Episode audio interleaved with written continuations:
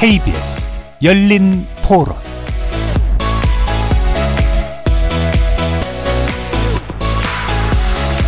안녕하십니까. KBS 열린 토론 도진기입니다. 핸드폰 걷는 것도 안 되고 나가라 하는 것도 안 되고 선생님이 학생한테 손 조금만 대도 이제 바로 항의 들어오거나 하는 걸로 알고 있거든요. 학생들의 권리를 지켜야 하는 만큼 교사들의 권리도 지켜야 된다고 생각을 해서 학교에서 규율을 좀 정확하게 명시를 하면 좀 괜찮지 않을까요? 그러니까 이제 구체적인 지침을 그런 것을 좀 명시해 놔야 그런 거라도 있어야 말할 수 있는 근거가 될 테니까 강제할 수 있는 뭔가가 좀 있다면 교권에 있어서 도움이 되리라고 생각합니다. 지금 교육지책으로 해서 뭔가 하나 요거 터졌으니까는 불을 끌 수 있고 응급조치는 할 수 있는데 큰 변화는 없지 않겠느냐라는 생각을 갖고 있어요. 우리 자랄 때는 선생님 그림담도 밟지 않는다 그랬는데 옛날에 비해서 교권이 많이 떨어진 것 같죠. 학교와 가정이 서로가 왕래가 되면서 교육이 서로 이어져야지 그런 생각이 들어요. 거리에서 만난 시민 여러분의 목소리 어떻게 들으셨습니까? 서울 서초구 서희초에서 발생한 한 교사의 안타까운 죽음 이후 학교 현장에서 교권 침해 문제가 잇따라 제기돼 왔죠. 그 이후 한 달, 최근 정부가 교권을 회복하고 보호하기 위한 대책을 내놨는데요. 학교장 책임 하에 민원 대응 시스템을 꾸리거나 교사의 정당한 생활 지도에 대해서는 아동학대 면책권을 부여하는 등 교사의 권한과 위상을 한층 강화하는 내용을 담고 있습니다. 하지만 교권을 강화하기 위한 이 대책이 또 다른 부작용을 낳을 수 있다는 지적이 나오고 있죠. 추락한 교권을 바로 세우는 길은 여러 복잡한 고려가 필요해 보이는데요. 오늘 열린 토론에서는 학교 현장의 비극, 그 중심에 있는 교사와 학부모, 그리고 학생의 관계를 통해 교권 침해의 원인을 짚어보고 바람직한 교권 회복의 길은 무엇인지 논의해보는 시간 갖도록 하겠습니다. KBS 열린 토론, 지금부터 시작합니다. 살아 있습니다. 토론이 살아 있습니다. 살아있는 토론, KBS 열린 토론. 토론은 라디오가 진짜입니다. 진짜 토론, KBS 열린 토론. 오늘 토론 함께 해주실 네 분의 전문가 소개합니다. 최근 교권 침해와 학부모와의 관계에 대한 기획 기사를 쓰셨습니다. 변진경 시사인 기자 나오셨습니다. 네, 안녕하세요. 교사 출신이시고 80년대생 학부모의 특징을 기록한 책을 쓰셨죠. 이은경 전 초등학교 교사 자리하셨고요. 네, 안녕하세요. 교권 보호 변호사로 활동하고 계신 정혜민 변호사 자리하셨습니다. 안녕하십니까. 황수진 교사 노조 연맹 정책실장 나오셨습니다. 네, 안녕하세요. 자, 네 분 서희초 교사의 사망 사건 이후에 학교 내 교권 침해에 대한 문제들이 잇따라 발생하고 있습니다. 최근 정부가 그래서 교권 보호 강화 대책을 내놨는데요. 먼저 이 정부의 대책들이 교권을 보호하고 강화하는데 실질적인 도움이 된다고 보시는지 네 분의 평가를 먼저 들어보고 어, 싶습니다. 변진혜 기자님부터 말씀해 주실까요? 네, 저는 음, 두 가지 차원에서 약간의 그 의미가 있다라고 좀 평가를 하는데요. 네.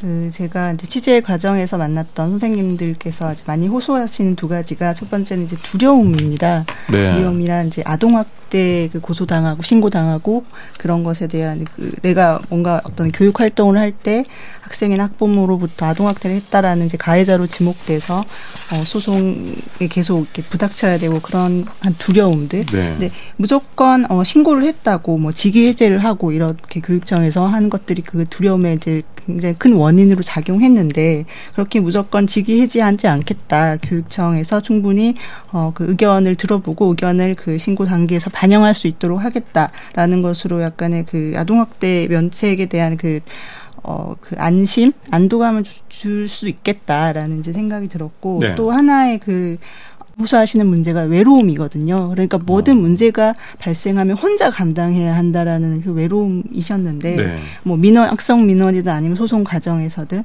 그런 것들을 교사 개인이 아닌 학교장을 포함한 어떤 학교의 시스템 그리고 교육청, 교육부 어떤 시스템에 의해서 같이 대응하도록 하겠다라는 의지를 어쨌든 보여준 데에서는 어떤 의미가 있다. 근데 실제 정교하게 잘 작동할 것인가라는 거는 또 차후의 문제일 것 같습니다. 네. 정희민 변호사님. 네. 어, 사실 전 현재는 교육청 소속은 아니고 현재는 개인 변호사로 활동하고 있고요.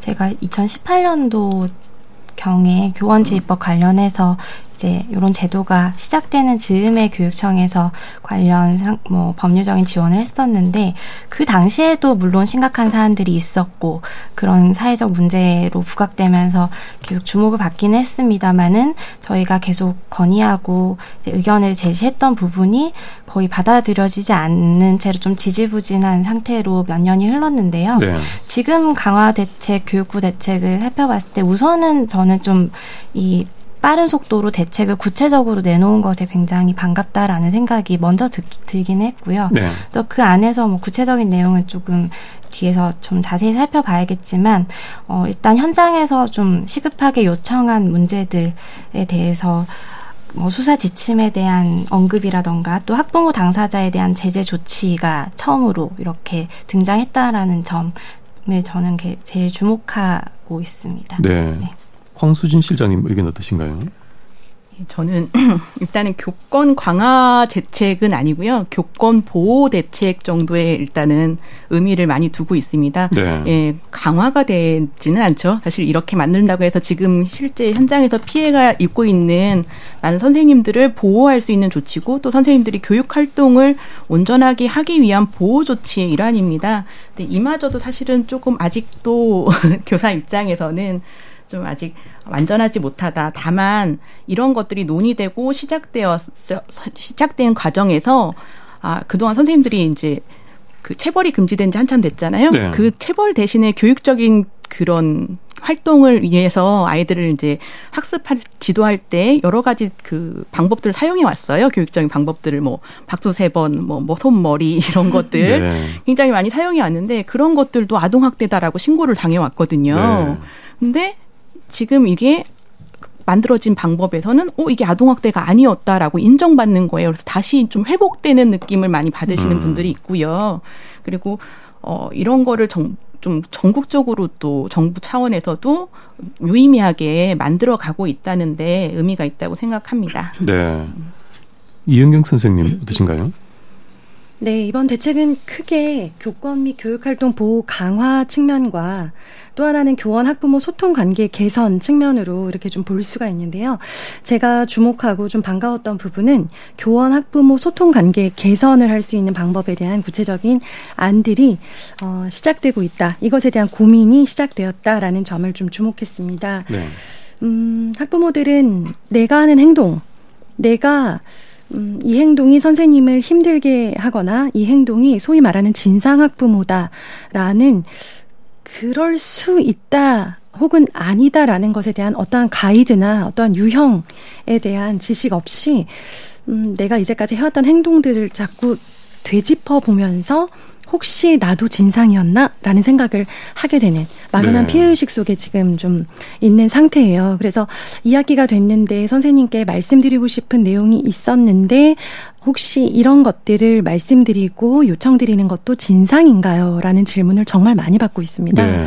네 이것들에 대해서는 이번 음, 대책에서 학부모 민원에 의한 교육활동 침해 유형을 신설하고 또 학교 생활 규약 안내 자료집을 제공하고 학교장 중심의 학부모 특강을 제공하는 것 이러한 것들과 또 학부모 상담 담임 상담을 방문 사전 예약제와 온라인 민원 처리를 하겠다라고 하는 이런 여러 가지 체계들을 신설하기로 했던 점들은 네, 어, 막연히 진상 학부모일지 모른다는 불안감 속에 살고 있는 학부모들과 또한 시스템 없이 학부모의 그런 민원에 시달렸던 교사들에게 어, 그래도 많은 도움이 되는 조치가 아닐까라는 생각이 들었습니다. 네, 이번 정부가 발표한 대책에 대해서 대체로 좀 환영하신다는 입장이신 것 같고요. 다만 그래도 아직은 좀 불충분하다라는 어, 견해 네. 어, 시작 단계다 조금 더 어. 만들어 가야 된다 이런 의견 좀 아쉬움도 좀 표출, 표현해 주신 것 같습니다. 오늘 9월 4일에 서희초 교사의 49제를 공교육 멈춤의 날로 지정해서 교사들이 추모의 시간을 갖기로 했는데요. 여기에 대해서 정부가 강경 대응 방침을 밝혔습니다. 교사 사회에서도 의견이 엇갈리고 있다고 하는데요. 황수진 실장이 먼저 의견을 좀 주신다면요. 아, 이 부분 되게 대답하기가 난감한 질문 아, 중에 아, 하나입니다. 네. 네. 굉장히 많이 난감한 질문 중에 하나가 교사들에게는 네. 파워권이라는 게 없어요. 네. 정치권이 없다는 그 부분이 굉장히 많은 부분이 있고요. 사실 지금 움직이는 것들은 어떤 집단이나 단체에서 주도해서 움직이는 기존의 그 파업의 개념이 아닙니다. 그냥 자발적인 교사 개개인의 움직임들이기 때문에 네. 예, 이제까지 진행되어 왔던 집회나 이런 것들도 어떤 정치적인 세력이나 뭐 아니면 교원 단체들을 배제한 채로 이루어져 왔고요. 그래서 이런 공교육 처음에는 뭐 멈춤의 날 처음에 얘기를 했다가 지금은 공교육을 정상화하기 위한 움직임이라고 선생님들도 얘기를 해요. 네. 이게 저희들의 월급을 올려달라는 것도 아니고 네. 예 뭐 다른 처우 개선을 해달라는 내용이 아닙니다. 학생들을 온전하게 교육할 수 있게 법적은 법적인 안정성 있는 그런 제도를 개선해 달라는 요구거든요. 네. 근데 지금 이게 빨리 시급하게 되어야 되는 부분 중에 가장 우선이기도 하고요. 근데 좀 빠르게 안 되고 있고 아직 부족하다는 느낌이 많이 있기도 하고요. 또 선생님들이 아직은 그런 믿음이 있으신 것 같아요. 학부모님들이나 정부에 대한 믿음이 있으신 것 같아요. 우리가 이렇게 음. 했을 때 우리를 또 다시 혼낼까? 그러면 우리는 누구를 믿고 앞으로 교육을 하지? 네. 라는 좀 지지를 원하는 몸짓인 것도 사실은 있다고 음. 생각을 합니다. 예, 그러면 여기를 우리를 더 이상 우리를 믿어주고 지지해주지 않으면 도와주지 않으면 우리가 어디로 가야 할 것인가 지금 뭐 교육 현장의 골든 타임이라고도 생각하시면서 긴급하게 움직이시는 거라고 생각합니다. 황수진 실장님 말씀 들으니까 우리 선생님들이 좀 안타까운 심정이 그대로 전달되는 것 같습니다. 음. 그럼 이영경 선생님 입장은 어떠신가요? 네, 음, 저희 실장님 말씀 정말 많이 공감하고요. 네. 음, 무엇을 위한 정상화, 멈춤의 날인가에 대해서 좀 함께 생각해 봤으면 좋겠어요. 교사들이 덜 힘들기 위해서 교사들이 이제까지 힘들었기 때문에 그래서 이런 일을 지금 진행하고 있는 게 아니라는 거.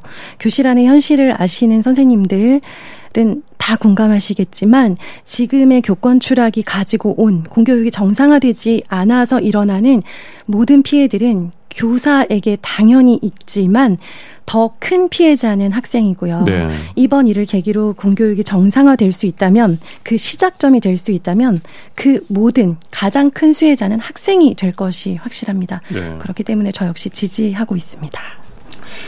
다음은 정혜민 변호사님하고 우리 변진경 기자님한테 여쭙고 싶은데요. 정부가 이번에는 대책이 학교 현장에서 일어난 비극의 원인이 교권 추락에 있다라는 진단을 바탕으로 하고 있는 것 같은데요.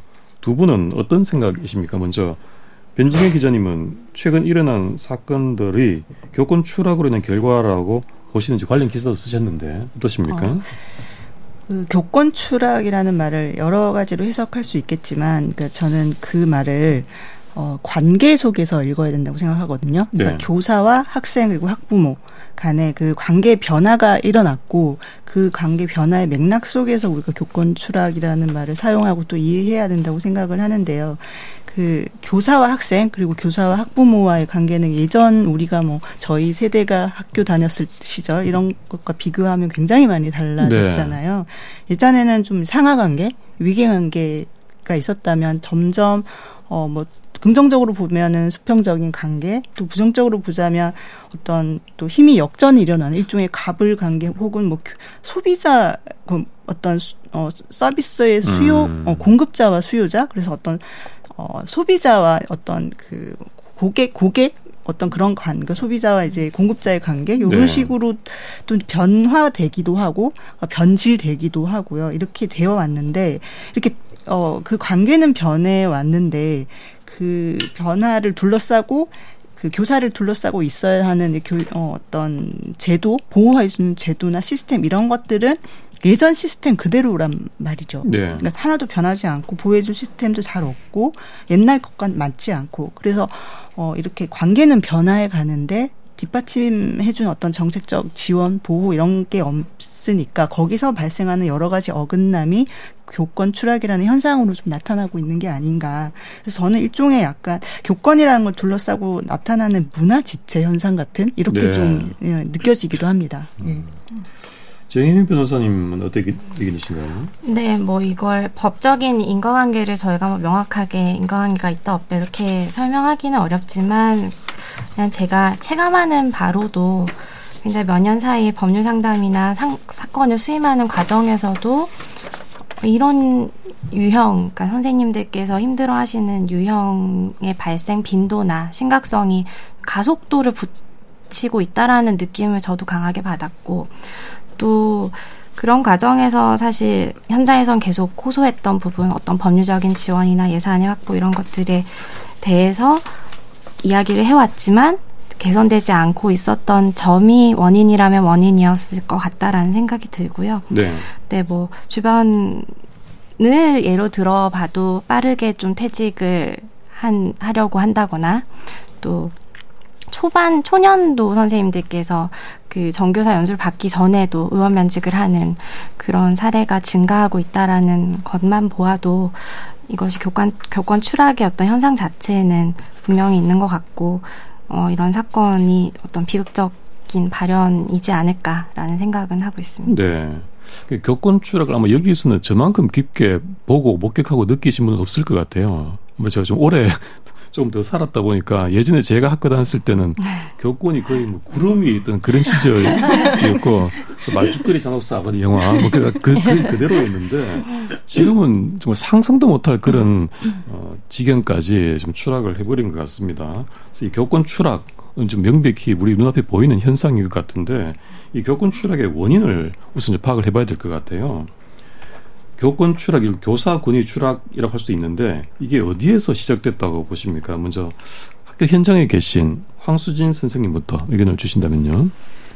아, 교사 권위의 추락이라면 그 교, 지금 저희들이 얘기하는 교권과 그래서 지금 현재 현장에 계신 선생님들이 얘기하는 교권과 그러니까 일반 님들이 알고 있는 교권의 의미가 굉장히 많이 다르다는 걸 저희 느껴요. 네. 벌써 10여 년 전부터 교권은 선생님들에게 교육할 권리였어요. 네. 예, 수업을 할 수 있고 제대로 수업을 온전하게 진행할 수 있는 권리 너희들에게 학습권이 있듯이 선생님들에게는 수업권이 있단다라고 자신 있게 얘기할 수 있게 되는 네. 그 환경을 원하는 거였거든요. 교사 내가 선생님이니까 너네들은 내 말 따라야 돼 이런 교권이 아니에요. 음. 과거에 그냥 어 너희들 내가 수업을 해야 되니까 제대로 올바로 수업을 진행하기 위해서 수업을 방해하지 말아라. 네. 다른 친구들의 수업, 수업을 못 듣게 해방 놓지 말아라. 그렇게 지도할 수 있는 그런 정도의 어떤 권리 정도 정말 네. 예, 우프지만 그 정도를 바라고 있거든요. 근데 그게 이제 불가능해지기 시작한 게 사실은 아까 초반에도 말씀드렸듯이 선생님들이 그런 걸 제지할 수 있는 생활 지도권이 없었어요. 네. 생활 지도를 했을 때 이게 아동학대랑 뭐 인권 침해랑 이렇게 자꾸 비교를 하고 자꾸 이게 정당하냐라는 그런 자기 검열을 계속 거쳐야 되는 거예요. 선생님들이 뭔가 행동을 하실 때마다 네. 이게 법적으로 문제가 생길 건가? 이 사람이 나에게 이거 가지고 학부모님이 나에게 민원을 제기하실 건가? 이런 불안감을 안고 수업을 하다 보니까 온전한 교육 활동이 못 되어 왔었어요. 네. 그러다 보니까 수업에 대한 만족도도 사실 또 어느 정도 떨어졌을 거라고 생각을 해요. 음. 선생님들이 너무 대충 하는 것 같다라고 학생들이 느낄 수도 있을 거고 그런 거를 만들어낸 개, 애초에 계기가 그런 교사들의 교육 활동을 위축시키는 그런 다양한 법적 제재라든지 또 교사를 제, 제어할 수 있는 통제할 수 있다고 생각하는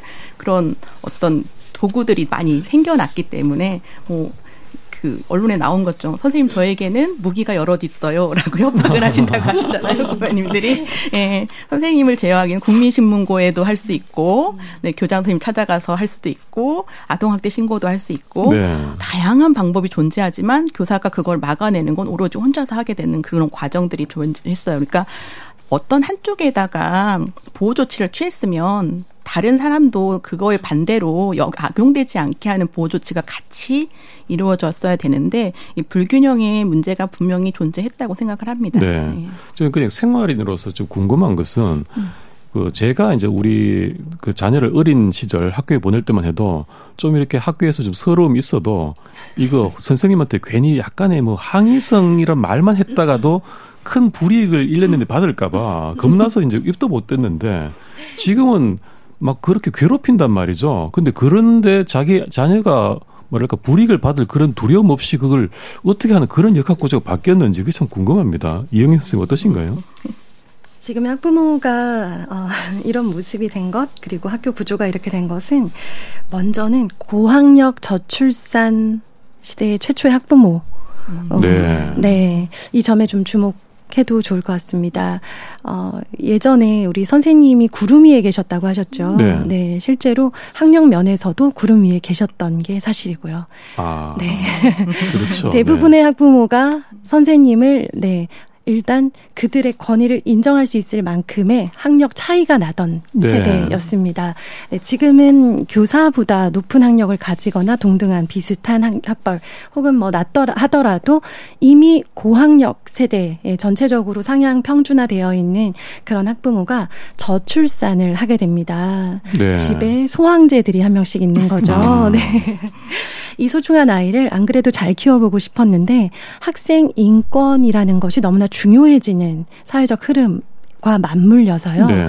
무엇을 교육 활동을 하려고만 하면 다 인권에 위배된다라는 이야기들로 제재를 받기 시작을 합니다. 네. 예를 들어 정말 네, 당황스러웠던 것은 초등학생의 일기 검사를 하는 것이 학생의 인권을 침해하는 행동이다. 음. 라고 이제 공문이 내려온 적이 있었어요. 네. 예, 그런 식으로 또 뭐 학생이 수업 시간에 자는데 그걸 깨웠다던가, 네, 뭐 두발이나 복장에서 아이가 어떤 것들을 했을 때 그것들을 지적하고 혼내고 벌 주는 것들 하지 못하게 하는 모든 것들이 인권과 관련된 문제다라고 하는 것을 우리 어른들만 알고 있는 줄 알았는데 학생들도 네, 그걸 점점 악용하기 시작을 하는 거죠. 네. 네. 그러면서 선생님에 대해서 아까 학부모도 무기가 있는 것처럼 학생들은 음. 이거 인권 침해예요라고 말해버리면 본인들이 무기를 쥐고 있다고 생각할 수 있는 그런 분위기가 됐습니다. 자꾸 좀 옛날 말씀 드리게 되는데 저희들은 인권 침해라는 단어 자체를 떠올려 본 사람이 아무도. 없었는데 참 많이 바뀌었습니다. 네. 그러면 우리 이영객 선생님도 학부모들이 좀 어떤 달라진 점을 말씀해 주셨는데 변 기자님이 최근 이 학부모들의 특징을 통해서 교권 침해 문제를 분석하는 기사를 쓰셨어요. 학부모들이 과거와 달라진 양성의 특징이 있습니까? 어, 네, 그 학부모들의 일단 뭐 일종 우리가 이제 흔히 말하는 그 악성 민원인 혹은 뭐 진상 학부모 이런 분들이 옛날부터 아예 없었던 건 아니고 네. 옛날 60년대 70년대 뉴스 기사도 제가 검색을 해봤는데 비슷한 어떤 그런 그 행태들은 다 있어 왔어요. 네. 근데 어, 그게 이제 소수나, 어, 소수에 그쳤다면 지금은 좀 굉장히 좀 광범위해져서 많은 교사들이 이제 피해를 입게 되고 또 그 강도 그리고 끝, 끝없이, 그러니까 멈추지 않고 계속되는 이런 그 피해들이 계속 이제 얘기가 되고 있는데 네. 그러면 어떤 특수한 어떤 그 집단의 어 특성이 있지 않을까 이런 것을 이제 궁금해하면서 분석한 분 연구자분들도 꽤 계시더라고요. 여기 이제 이은경 선생님도 관련해서 책을 쓰셨던데 어 거기서 제가 이제 여러 가지 나오는 분석 중에 제가 어 좀 주목한 것이 첫 번째는 이제 제가 초, 초반에도 말씀드렸다시피 소비자 마인드라는 말 이, 이야기를 교사분들이 많이 하세요. 네. 제가 학부모들이 언제부터 어떻게 달라진 것 같으세요라고 말 이제 여쭤봤을 때 음. 뭔가 학부모들이 소비자 마인드를 갖기 음. 시작한 시점이 한 10년, 뭐 15년 전 이렇게 말씀하세요. 그러니까 그때가 그러니까 스승 이런 지위가 아니라 네네. 교육 서비스의 공급자 네네. 뭐 이런 거군요. 그게 그때 당시가 어떤 정부에서 어떤 교육 정책을 발표하거나 할 때 교육 수요자라는 단어를 쓰기 시작한 시대였다고 해요. 네. 그때 어떤 학교에는 이제 어 소비자 헌장 을그 음. 교무실 벽에 붙여놓기도 했대요. 그러니까 아. 그 고객이 이제 왕이고 뭐 만족시켜야 한다. 우리가 어떤 교육 서비스로 그 교육 그 공, 소비자를 만족시키자라는 어떤 그런 내용에 그리고 그런 것들이 좀 어. 광범위해졌고 네. 두 번째는 좀 세대론적 분석을 하는 이야기도 있어요. 이제 세대론 하나로 모든 걸 다 설명하기는 힘들지만 지금 그 아까 이은경 선생님도 말씀하셨듯이 지금의 학부모 세대가 뭐 고학력 저출산 세대이기도 하고 어떤 그 시대로 보면 1980년대생 이 학부모들이 지금 특히 이제 초등학교 중심으로 학부모가 된 그 세대이거든요. 네. 이 세대가 개인과 조직을 거래에서 계약으로 보고요. 또 네. 디지털 문화에 익숙하고 그걸 통해서 정보 소통, 공유를 하는 걸 굉장히 좋아하고 개인주의 성향이 강하지만 뭔가 끊임없이 소통하면서 상호 협력하고 싶은 욕구도 강하다. 뭐 이런 특성이 있어요. 네. 근데 이런 분들이 학교에 갔을 때, 학부모가 되어서 학부에 갔을 때는 어, 첫 번째 좀 예전 학부모 세대와 다른 것이 어, 학생의 어떤 성적, 뭐 학습 지도 이런 것보다 학교에 요구하는 것이 학교의 공동체 생활, 또 창의력 신장, 그리고 존중받는 것 이런 것들을 학교에 굉장히 요구를 하고 네. 가장 두려워하는 거는 자녀가 학교 폭력에 연루되는 거. 음. 그리고 어, 교사와 전화나 카톡, 문자 또 앱 이런 걸로 부담 없이 소통한다. 굉장히 네. 부담 없이 소통하고 또 학, 자녀의 학교 생활에 대해서 관심이 매우 높은데 음. 학교의 공식 학부모 프로그램 참여는 굉장히 저조하다. 이런 특성들이 좀 공통적으로 보였다고 해요. 네. 또 그리고 저 이거랑 또 연결되는 거이기도 한데 지금의 그 1980년대 학부모들의 또 특성을 이제 이 전으로 가보면 이들이 대다수가 사실 그 부상 무상 보육 1세대하고도 겹쳐요. 네. 어, 그 우리나라 이제 무상 보육이 도, 도입된 이후에 사실 그, 어, 영유아기부터 아이를 집에서 양육하지 않고 어린이집에 보내는 게 좀 보편화된 세대가 지금은 그 아이들이 자라서 초등학생이 되고 중학생이 됐고 그 학부모들도 이제 학, 학교의 학부모가 됐는데 무상보육 시절, 시절에 경험했던 어떤 그 보육 서비스 의 경험 있잖아요. 거기서는 네. 뭐 선생님 뭐몇 시에 이 약을 어, 냉장 상태에서 해주세요라던가 우리 아이 사진 뭐 예쁘게 찍어서 보내주세요 이런 식 요구들을 계속 해왔고 네. 사실상 그 보육 서비스 기관에서 이것들을 다 수용을 해줬단 말이에요. 음. 근데 이것들이 이런 경험들이 사실 그대로 학교로 이어졌고 그러면 당연한 것 아닌가? 약간 이런 마인드가 좀 많이 어, 내재되어서 또 그것이 이제 학교하고 좀 부딪히고 있는 게 아닌가 이런 분석을 음, 네, 해놓은 것들이 있습니다. 네. 새로운 학부모 세대들의 등장 이렇게 볼 수도 있겠군요. 네, 네, 네. 자, 그런데 이렇게 특징적인 어, 학부모들의 등장 외에 어, 또 교육 정책이나 구조적으로 교권 추락을 설명할 수 있는 부분도 있을까요, 정인 변호사님? 네, 일단은 뭐 변호사의 입장에서 가장 아, 아쉽고 계속 안타까웠던 부분은 학교 현장에 대한 사법 절차, 그 법적 절차를 제기하는 사람들은 늘어나는데 그건 사회 전반적으로 공통적인 현상이죠. 어떤 현상에 대해서 사법적인 절차로서 뭐 해결하고자 하는 행위들은 점점 증가하고 있는데 네. 유난히 학교 집단에서는 그에 대한 대비가 거의 없다시피 한 실정이라는 것을 저희가 교육청에서 근무하면서 굉장히 놀랐던 부분이거든요. 네. 그러니까 외부 기관이나 뭐 회사라고 한다면 업무 중 발생한 그런 뭐 형사든 민사 등 이런 법적인 절차에 있어서 당연히 어떤 법무팀에서 지원을 한다거나 선임을 해서 대응해야 된다라는 인식이 당연한데 학교에서는 선생님 개인이 그러니까 제가 목격한 것도 여러 건 직접 서면을 쓰시거나 형사 절차에 있어서도 아무런 대책 없이 수사 단계에 갔다 오시거나 이런 현상들이 너무 많았었던 것 같은데요. 네. 그 점에 있어서는 사실 저는 교육청에서 좀 법률 자문이나 상담만으로 이런 법적인 조력을 해줄 게 아니라 법무팀을 제대로 꾸려서 체계적인 조언을 이나 어떤 법적인 대응을 해줬어야 됐지 않나라는 부분이 몇 년간 계속 아쉬웠던 부분이고 네. 그런 점이 지금 이런 사안들을 겨, 거치면서 좀 빠르게 개선되었으면 하는 부분이기도 합니다. 지금 말씀하신 그런 고충은 공무원들 고소가 좀 비슷한 것 같아요. 네, 공무원들도 네. 민원인들로부터 고소 고발 법적인 조치 당하면 굉장히 괴로워하고 힘들어하거든요. 네, 맞습니다. 자기 업무에 집중을 못할 정도로 되게 비슷한 고충을 선생님들도 많이 가져왔다는 말씀이네요. 네. 그것도 그렇고 또 학교 현장에 계시는 분들께서 기본적으로 사실 법적인 절차에 대해서 평소에 많이 생각하시지 않은 않는다는 특징이 또 있으시기도 해요. 그래서 네. 형사 형사 기관에서 전화가 왔다라고 했을 때 일반적으로 이것을 어떻게 대응해야 되는지에 대한 생각이 거의 없다시피 하다 보니까 어, 좀 도덕성이 높은 집단이잖아요. 네. 그래서 괜찮을 것이다라고 생각하시면서 가시는 분들이 많은 것이 사실입니다.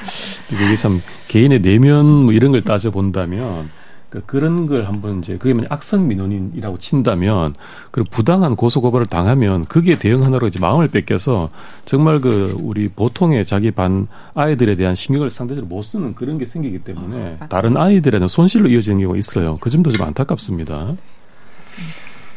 자, 이번에 정부가 내놓은 교권 보호 대책 중 하나가 아까 말씀하신 학부모들의 그런 여러 가지 각종 민원의 대응에서 교사들을 분리하는 아닙니다. 학교 차원에서 대응을 하겠다 이거죠. 교사들을 개별적인 대응은 빠져라. 학교 차원에서 대응해 주겠다. 이런 안인데 여기에 대해서는 어떻게 보십니까? 이영경 선생님? 음, 네.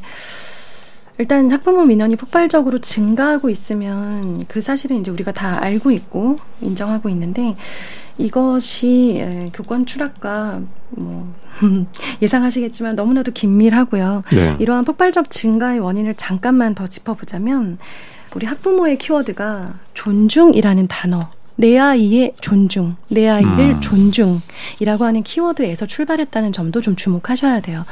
왜 그러냐면 어, 사회자님께서 말씀하셨듯이 인권 침해라는 단어도 모르고 성장을 했다라고 하신 것처럼 네.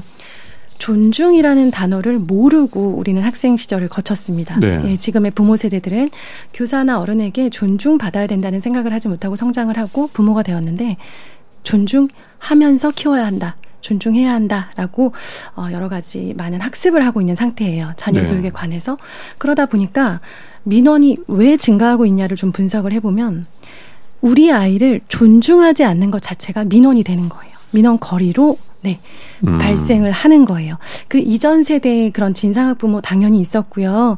어, 그런 학교에 들어오는 민원들이 있었지만 수적으로 적을 수밖에 없었던 것은 정말로 그런 누가 봐도 민원 삭감이 될 수 있겠다라고 하는 수위 정도의 그런 네, 네. 것들이 네 정말로 어 아 그래 선생님이 좀 심하셨네 어 얘가 그 정도로 잘못한 건 아닌데라는 어떤 그런 어떤 하나의 합의가 되었었다면 지금은 부모 개개인이 우리 아이가 이런 일을 당했는데 이것은 우리 아이를 존중하지 않으시는 것 같아요. 음. 라고 생각하고 그것을 이제 민원으로 행동으로 옮기기 시작을 한다는 거죠. 네. 그러니까 현세대 학부모들의 가장 큰 특징이 소통을 굉장히 중요시하면서 할 말은 한다. 내 아이가 손해 보는 행동은 절대 가만히 두고 보지 않겠다. 라는 것인데요. 그렇다고 해서 모든 학부모가 이렇다, 이런 거대하고 마치 괴물 같은 하나의 집단이다라고 생각하실 필요는 없는 것 같고요. 네. 이러한 종류의 학부모들이 어, 이전 세대라면 존중이라는 키워드가 이렇게까지 화두가 되지 않았을 때에는 네, 민원거리가 되지 않았던 것들이 지금은 모두가 다 민원으로 생각할 수 있는 그러한 사회적 분위기가 당연히 네, 학부모 민원과 교권 추락의 관계를 만들었다고 생각을 합니다. 이제 이전에는 그 자기 아이에 대한 선생님의 가혹한 행위가 네. 있었을 때만 뭐 항의 정도를 했다면. 음. 이제는 그 정도가 아니라 왜 존중을 안 해주느냐라는 선에서 이제 항의가 막 들어오니까 힘들어지신다 이런 말씀이신 것 같습니다. 네. 이런 그 교사들이 이런 각종 민원 대응에 있어서 그 동안에는 그 개별적으로 대응을 해왔지 학교나 교육 당국의 보호망에서 좀 벗어나 있었던 것은 사실이죠, 황수진 실장님. 예, 교사는 민원의 접수처이자 민원을 또 이송하는 이송 기관이기도 했고요. 그리고 네. 그거를 해결하는 해결 그 최종 기관이기도 한 모든 걸 다 맡아서 했어요. 보통은 어떤 기부든지 민원을 접수해요. 저희 그 휴대폰 하나 사용해도 거기 고객센터가 따로 있잖아요. 네. 네. 학교는 그런 그 모든 역할을 고객센터 역할도 하고 그리고 그거 담당자 역할도 하고 또 내 업무가 아니면 그것도 연결도 해줘요. 그러니까 제일 편하죠. 담임에게 전화를 하면 모든 게 원스톱 서비스로 다 제공이 되기 때문에 네. 예, 그런 과정을 계속 겪어왔는데 이 선생님들조차도 이게 민원인지 상담인지 소통인지 구분을 할 수가 없어요. 음. 그런데 이번에 발표된 안은 학교에서 학교 차원에서 민원 시스템을 만들어라라고 했는데 사실은 학교도 그게 만, 제대로 작용을 작동을 하지 않았기 때문에 결국 교사들에게 다시 넘어온 거거든요. 네. 교장 선생님한테 달려가서 우리 의 담임 선생님이 우리 애를 미워하니까 반 바꿔달라고 또 난리를 친단 말이에요. 그러면 과연 이거를 너 당신이 악성 민원자니까 이건 정당한 민원이 아니니까 어 안 됩니다. 라고 또 제지하려면 그건 또 결국 학교장의 책임이 되어버려요. 네. 근데 그러면 그거에 대해서 불복을 한 과정을 또 온전히 또 학교 안에서 있는 학교 구성원들이 또 책임을 져야 된단 말이에요. 네. 결국은 도돌이표라고 생각합니다. 네. 이런 이런 시스템은. 그래서 이 정부 차원에서부터 시작하는 거예요. 정, 정말 이렇게 다른 그 뭐 대기업까지 그 정도까지는 바라지 않지만 그래도 정부니까 일반 기업에서도 할 수 있는 정도의 고객센터 시스템을 음. 갖춰서 온라인 접수 시스템, 민원 접수 시스템, 정부에선 지금 이미 현재 국민신문고 같은 제도를 운영하고 있지 않습니까? 네. 그런 정도의 시스템을 만들어 주시면 어떤 그좀 그 거창한 것이 아니더라도 이 그런 과정에서 필터링이 좀 필요하다. 네. 예. 그리고 그 기준을 학교별로 다르게 두면 어떤 학교는 해줬는데 너네 학교는 왜 안 해주냐? 어떤 선생님이 해줬는데 넌 넌 왜 안 해줘? 이런 식의 그 불합리한 기준이 또 다시 설정이 돼서 다시 돌아다니거든요. 네. 네 애초부터 중앙에서 그거를 필터링을 해주고 소트를 해주고 정리를 해주는 작업이 우선이 돼야 되고 그냥 양만 늘리는 이런 소통은 사실은 선생님들이 제일 두려워하시는 부분 중에 네. 하나입니다. 네. 이게 학교 차원에서 어 선생님들이 개별 대응을 하지 않고 이제 민원 창구를 따로 만들어서 이제 누가 이런 걸 전담을 하게 한다면 그 이제 교사들의 부담 많이 줄, 줄어들겠습니다만 이제 그 민원이 로 인한 스트레스가 사라지는 게 아니라 이제 다른 분한테 이전되는 걸 수도 있지 않겠습니까? 그래서 학교 안에서 그 민원을 또 다루는 어, 일을 담당하는 교육 공무원들의 반발도 지금 있는 것 같고요. 그래서 이런 것들이 어떤 좀 근본적인 해결책이 될 수 있을지 어떨지 어, 좀 의문도 드는 부분도 있는데 정혜민 변호사님 얘기는 어떠신가요? 네, 실제로 지금 현장에서도 그 다른 직역에서 굉장히 강한 반발을 하고 있고 이것이 민원의 내용을 제한하고 엄격히 구분하는 것이 아니라 일단 형식적으로 교사와 분리하는 것부터 절차적인 면에서의 어떤 개선부터 시작이 되었기 때문에 결국 이를 대응하는 그 학교 내에 있는 다른 인력들이 똑같이 힘들지 않은가라는 걱정은 당연한 것 같습니다. 그래서 저는 사실 근본적으로 이것이 실효적으로 작동을 하려면 민원과 관련한 법에서, 그러니까 민원 처리와 관련한 법에서 민원 처리의 예외 규정이 있거든요. 근데 그게 법적으로 굉장히 제한적으로 되어 있어요. 그러니까 이런 경우에 민원을 처리하지 않아도 된다라고 한 사유가 뭐 고도의 정치적인 판단, 수사 재판 과정 이런 식으로 열거되어 있는데 결국에는 기관이 이 악성 민원을 중단할 권리, 거부할 권리 자체를 조금 더 넓혀서 즉 민원과 관련한 법령을 좀 개정해서 민원 체류의 예외를 넓히고 학교 현장에서 이를 받아들이지 않고 또는 거부하고 무시할 수 있는 권한을 명확히 하는 것이 좀 근본적인 해결책이지 않을까라는 생각이 듭니다. 네. 민원 대응팀을 따로 만드는 이런 방안에 대해서 변진경 기자님은 어떻게 보시나요? 이런 대응팀을 만드는 것 자체, 그러니까 개인이 아닌 팀으로 어떤 단체로 그 여러 사람이 협업해서 대응한다는 것 자체는 좋지만 그게 사실 그 팀 안에서의 또 위계나 어떤 불평등 안에서 서로의 떠난기가 되지 않는 그런 구조가 굉장히 중요할 것 같아요. 네. 예를 들면 뭐 교장 선생님을 포함해서 어, 학교 안에 교육 공무직의 팀을 이루어서 민원 대응을 한다라는 뭐 이런 대책도 이제 가안으로 발표되기도 했었던 것 같은데 사실 어떻게 보면 어, 교, 어, 행정실무사 등의 이름으로 이제 교육 공무직으로 종사하시는 분들이 또 그 어떻게 보면은 그 학부모의 그간의 민원에서 또 가장 어떻게 보면 취약한 분들이시기도 했거든요. 네. 그, 어, 이렇게 다짜고짜 학교 교무실로 전화해서 이제 소속이나 뭐 신분 밝히지 않고 막 욕을 하시는 분들 다 대응을 했던 분들 사람들이었다는 이제 고통 그런 사례들이 많은데 근데 그런 현실을 이제 고려하지 않고 또 다시 어떤 그 어, 구성원들이 그냥 팀으로 묶는다 하나로 다 모든 게 해결되지는 않을 것 같다라고 생각을 합니다. 네. 어, 일부에서 정부가 내놓은 교권 보호 강화 대책에 대해서 좀 개괄적으로 의견을 들어봤고 학부모들의 관계 그런 문제도 좀 살펴보고 토론을 나눠보았습니다. 여러분은 지금 KBS 열린 토론과 함께하고 계십니다. 토론은 치열해도 판단은 냉정하게. 복잡한 세상을 바꾸는 첫걸음은 의외로 단순할지도 모릅니다. 평일 저녁 7시 20분 당신을 바꾸는 질문.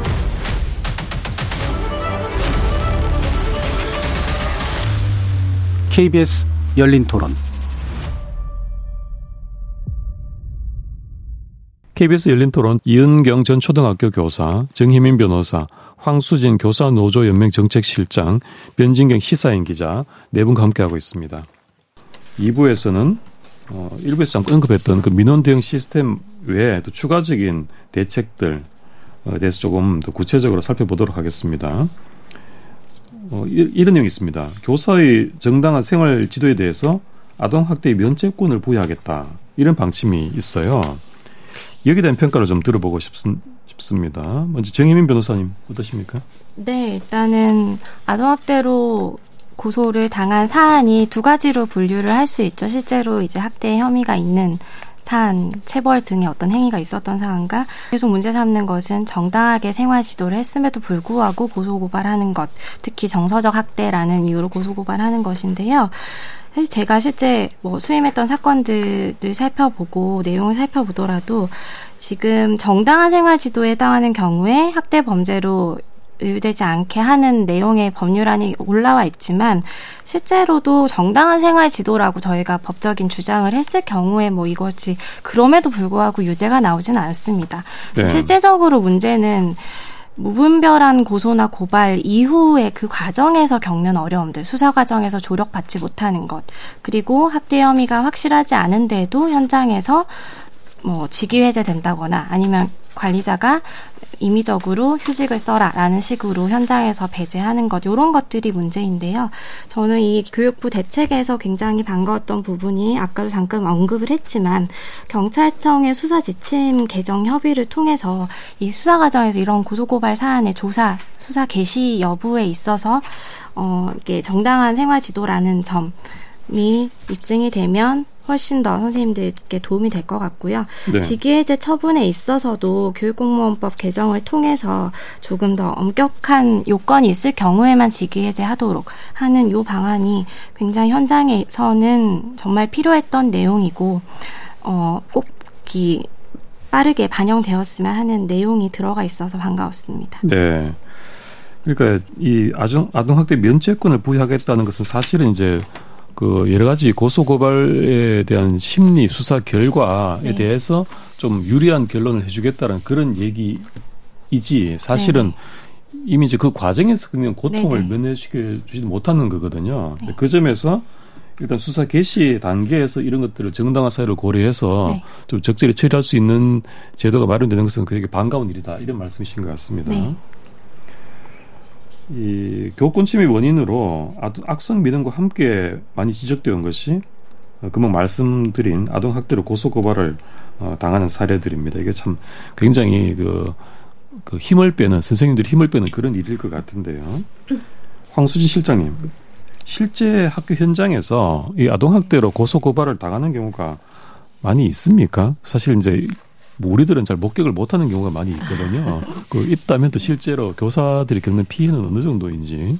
제가 모든 접수를 다 받지는 않지만 이제 한 지역에서 인천에서 이제 교권 상담을 하면서 아동학대 신고를 당하신 선생님 동행 지원을 이제 두 차례 한 적이 있습니다. 네. 이런 문제가 계속 대두되고 있음에도 불구하고 이제 또 네, 신고가 돼서 이때 선생님들이 받으시는 거는 일차적으로 상처를 받으세요. 내가 네. 이미 아이들과 굉장히 많은 친분 관계를 형성하고 있어서 잘 지내고 있었는데 네. 근데 또 학부모님들하고 관계도 좋다고 생각하는데 신고를 당해요. 그런데 네. 더 웃긴 건 아이는 계속 학교를 나오고 있는데 그 아이 학부모는 선생님을 고소를 한단 말이에요. 신고를 네. 한단 말이에요. 네. 이 우픈 상황에 아동학대를 신고했는데 이 사람이 아동학대 범죄자라고 지목을 하면서 그 아동학대자에게 아이를 보내고 있어요. 학부모님들은. 네. 네.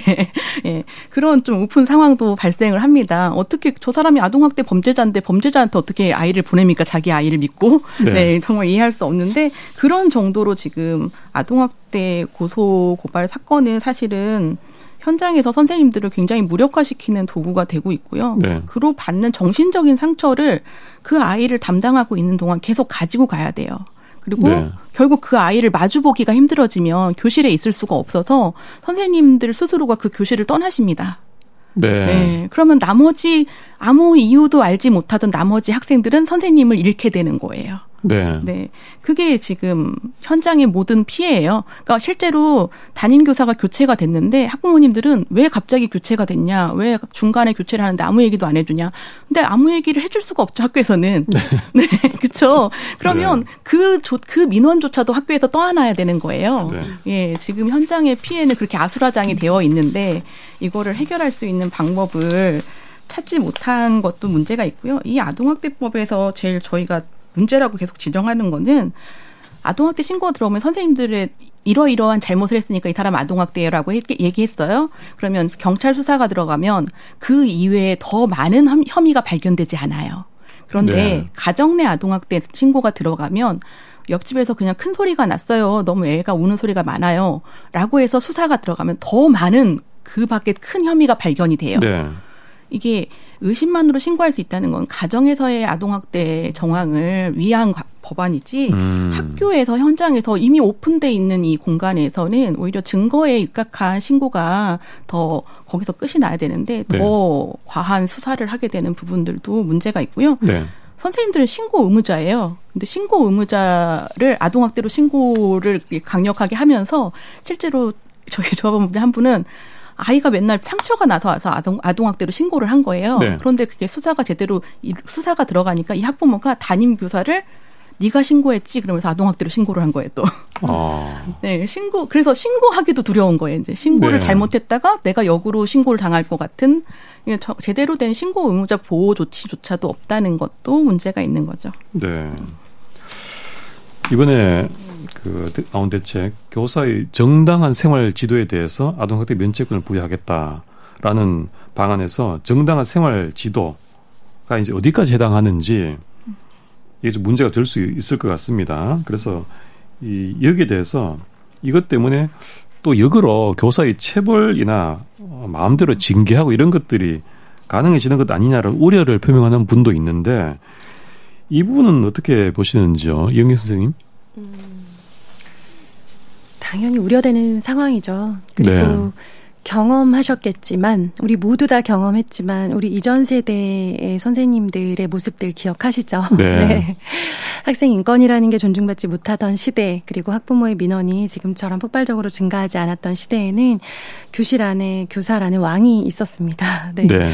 그들에게 있었던 권력을 가지고 정말로 어, 하지 말았어야 될 그런 여러 가지 행동들을 했던 게 사실이고요. 이것은 지금 교사든 아니든 학교를 학교라고 하는 경험을 했던 모든 사람들이 다 가지고 있는 직간접적인 경험일 거라고 생각을 하고요. 저 역시 굉장히 우려하고 있는 지점이기는 합니다. 네. 네. 저도 학교에 근무를 했었고 또 지금도 여러 학부모님들을 통해서 어 지금 저희 아이가 교실에서 이러한 상황인데 이게 지금 제가 어 그러니까 저희 선생님의 행동을 제가 어떻게까지 이해하고 받아들여야 하나요? 근데 정말 놀랄 만큼 네, 그 수위가 좀 높다라고 생각되는 분들이 여전히 계시거든요.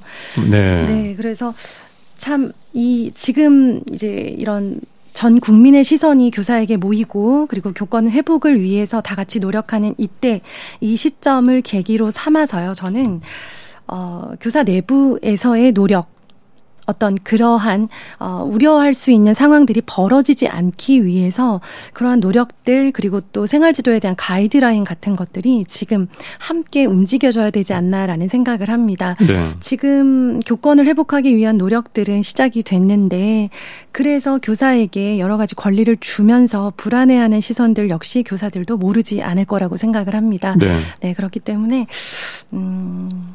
교사 역시 네, 권리만 주장하고 교권이 확대되기만을 바라기보다는 네, 어, 그 안에서의 자정적인 노력들은 네, 반드시 필요하다고 생각합니다. 네. 정희민 변호사님. 네, 일단 선생님께서 걱정하시는 부분은 다행히 법에서 금지를 하고 있어서 저희가 체벌이라는 것이 지금 사실 성립하기는 어렵습니다. 그냥 폭행이나 상해가 될 뿐이죠. 음. 그래서 네. 맞아요. 법적으로 체벌은 신체... 되지 않는데 네. 그런 거죠.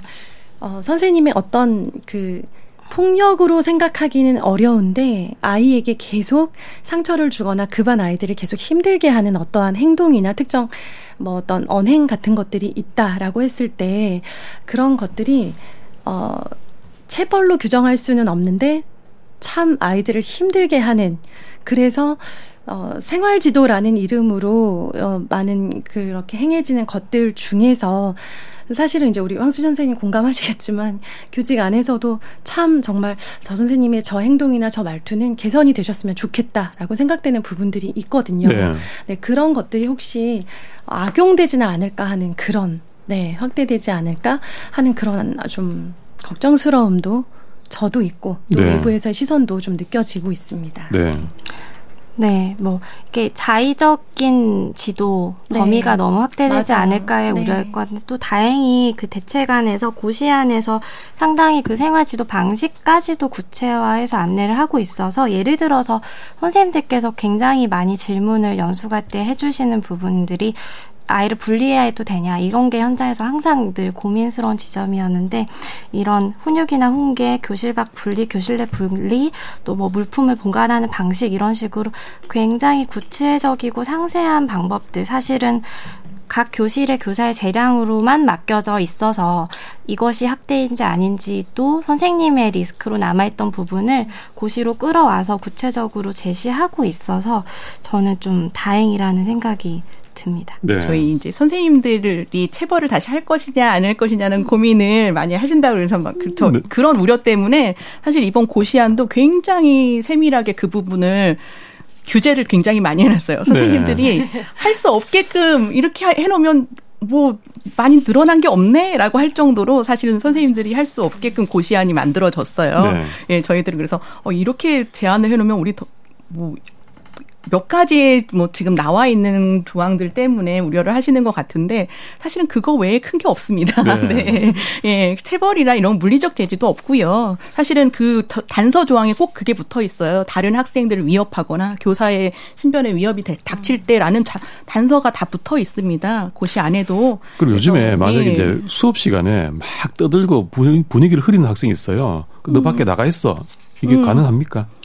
그게 지금까지 안 됐잖아요. 그래서 아. 그런 조치를 이렇게 교실 내에서 어떤 분리 조치를 어떤 식으로 해야 되는지 정말 순서가 되어 있어요. 근데 또 우려는 이 순서 안 지키면 그걸로 또 우리 징계받는 거 네. 아니냐 이런 우려도 가지고 있을 만큼 사실 되게 세밀하게 해설서까지도 또 만들어 주신다고 하세요. 네. 그래서 그런 작업들을 하고 있기 때문에 이게 좀 근거가 돼서 선생님들이 하신 활동이나 이런 행동들이 아까 말씀하신 것처럼 우려가 될 수도 있어요. 그런 것에서 좀 경계가 생길 수 있고 선생님들도 자체적으로도 어 이것까지는 우리가 교육적 활동으로 이렇게 할 수 있구나라는 것 그리고 아 이런 이런 게 아니면 하지 못할 수도 있겠구나라는 것들도 정립이 되고 학부모님들도 그런 부분에서는 좀 믿고 예. 그 교육 어쨌든 교육부에서 만든 거잖아요. 네. 여러 전문가분들이 같이 고심한 거고 또 되게 이번에는 외국의 사례들을 굉장히 많이 접수를 해서 네. 연구를 통해서 만드셨다고 해요. 그래서 조금 더 저희들은 좀 강한 조치를 원하셨지만 네. 그 정도도 안 나왔다는 거 음. 예, 말씀을 드립니다. 이번 정부 대책 중에서 가장 논란이 되고 있는 부분이 이걸 같습니다. 교권 침해 사례를 학생부에 기재할 수 있도록 한다는 건데요.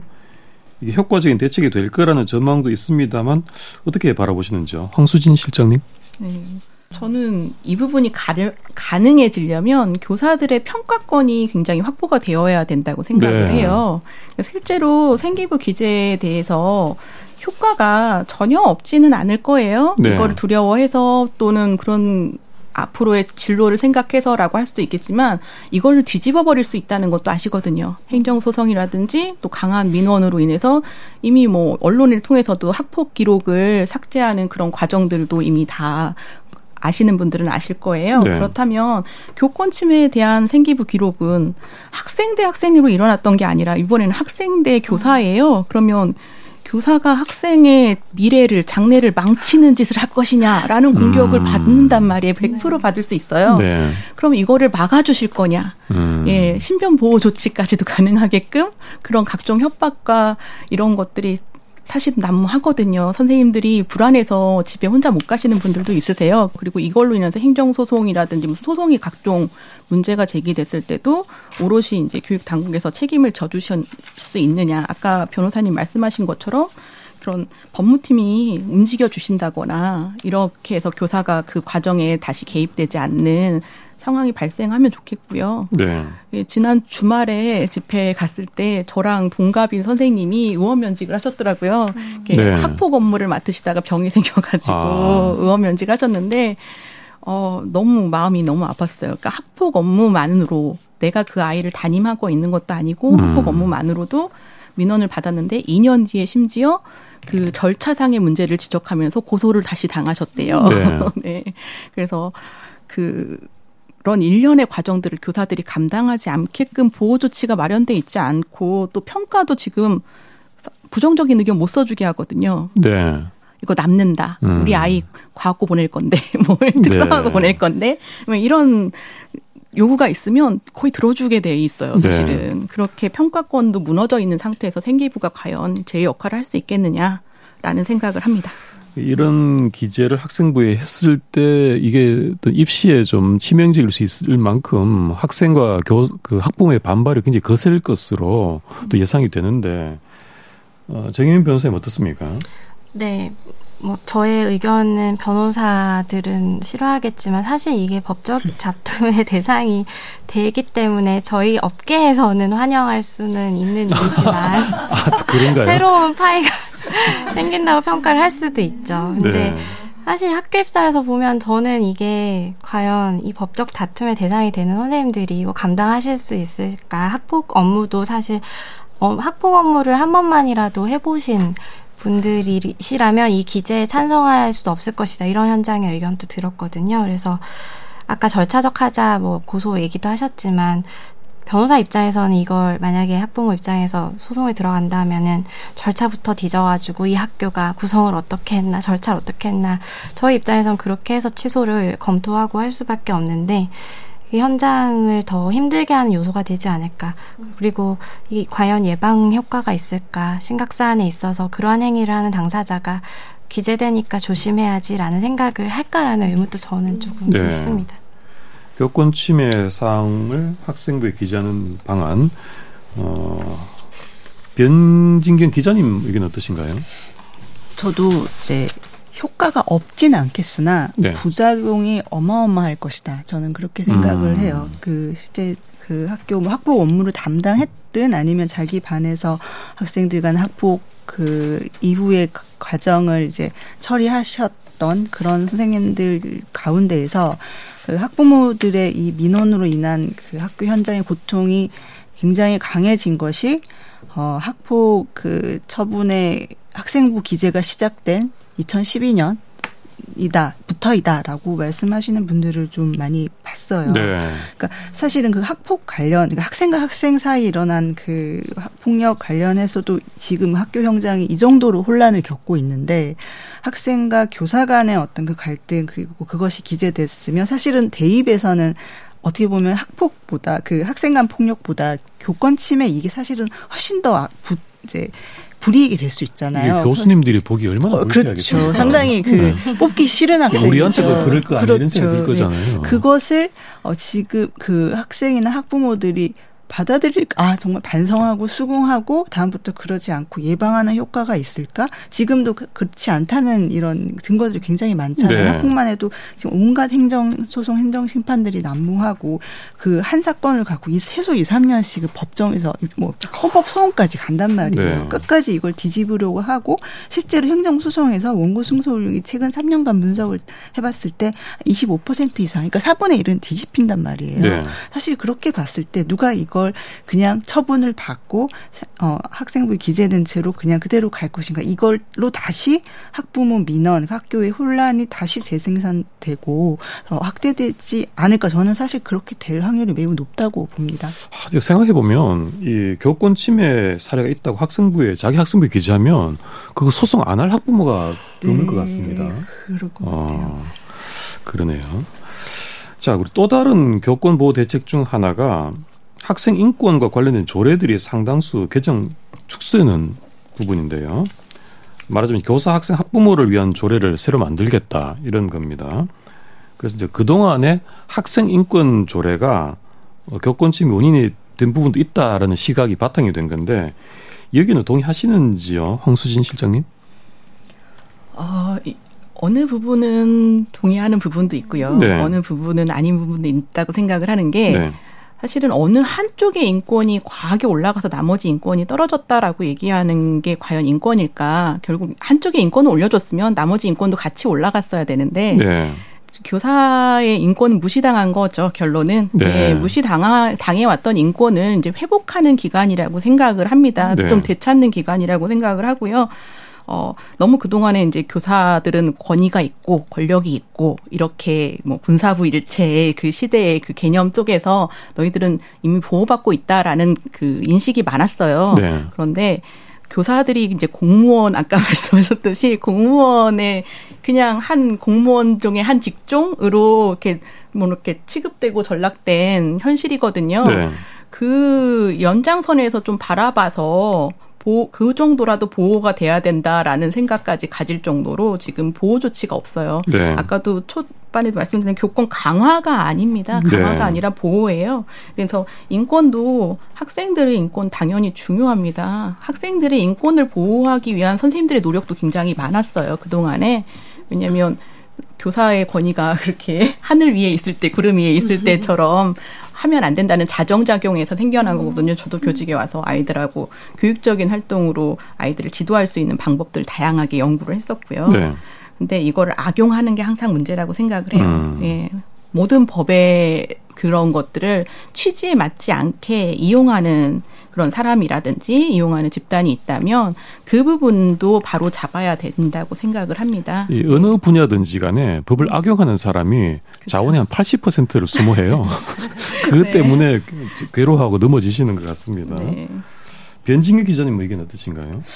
어, 저는 학생 인권 조례가 교권 침해 원인이다 이런 인과관계에는 동의를 하지는 않습니다. 네. 그, 그 그러려면 지금 사실 교권 침해는 우리 전국적으로 일어나고 있잖아요. 뭐 네. 접수된 것만 해도. 근데 사실 그 인권 조례라는 게 모든 지역에 있지가 않아요. 음. 지금 경기, 광주, 서울, 전북, 충남, 제주에는 최근까지 이제 만들어졌거나 예전부터 있었거나 그렇지만 어, 대구, 대전, 경북, 강원, 전남, 충북, 세종, 부산, 울산, 경남은 학생 인권 조례가 없어요. 네. 그럼 이 지역에 교권 침해가 없었냐? 저는 그렇지 않다. 혹은 더 적냐? 그런 그 통계 결과가 그 이걸 입증하고 있지 않거든요. 그러니까 네. 저는 이 인과관계 틀렸다라고 생각을 합니다. 음. 이은경 선생님 의견 어떠신가요? 어, 음, 저 역시 그런 부분과 그렇지 않은 부분으로 좀 분리해서 생각해야 된다라고 생각을 하고요. 네. 아까 말씀드렸듯이 학생들에게 어, 인권 침해라는 그 어휘들, 단어들, 그것들이 본인들이 어, 가질 수 있는 무기라는 인식이 생기기 시작을 했잖아요. 네.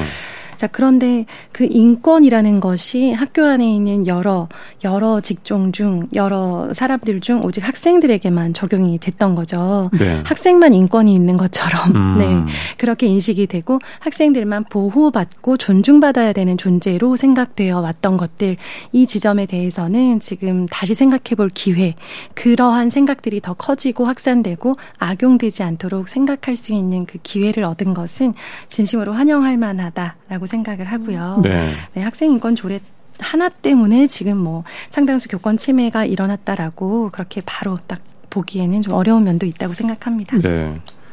인과관계를 단정할 수는 없습니다만 어, 서, 선생님들을 위한 인권 조례는 필요하다 네. 이런 의견이신 건 분명하신 것 같고요. 어, 정혜민 변호사님 어떠십니까? 네, 일단은 학생인권 조례가 원인이라고 보는 입장에는 저는 반대 의견이고요. 네.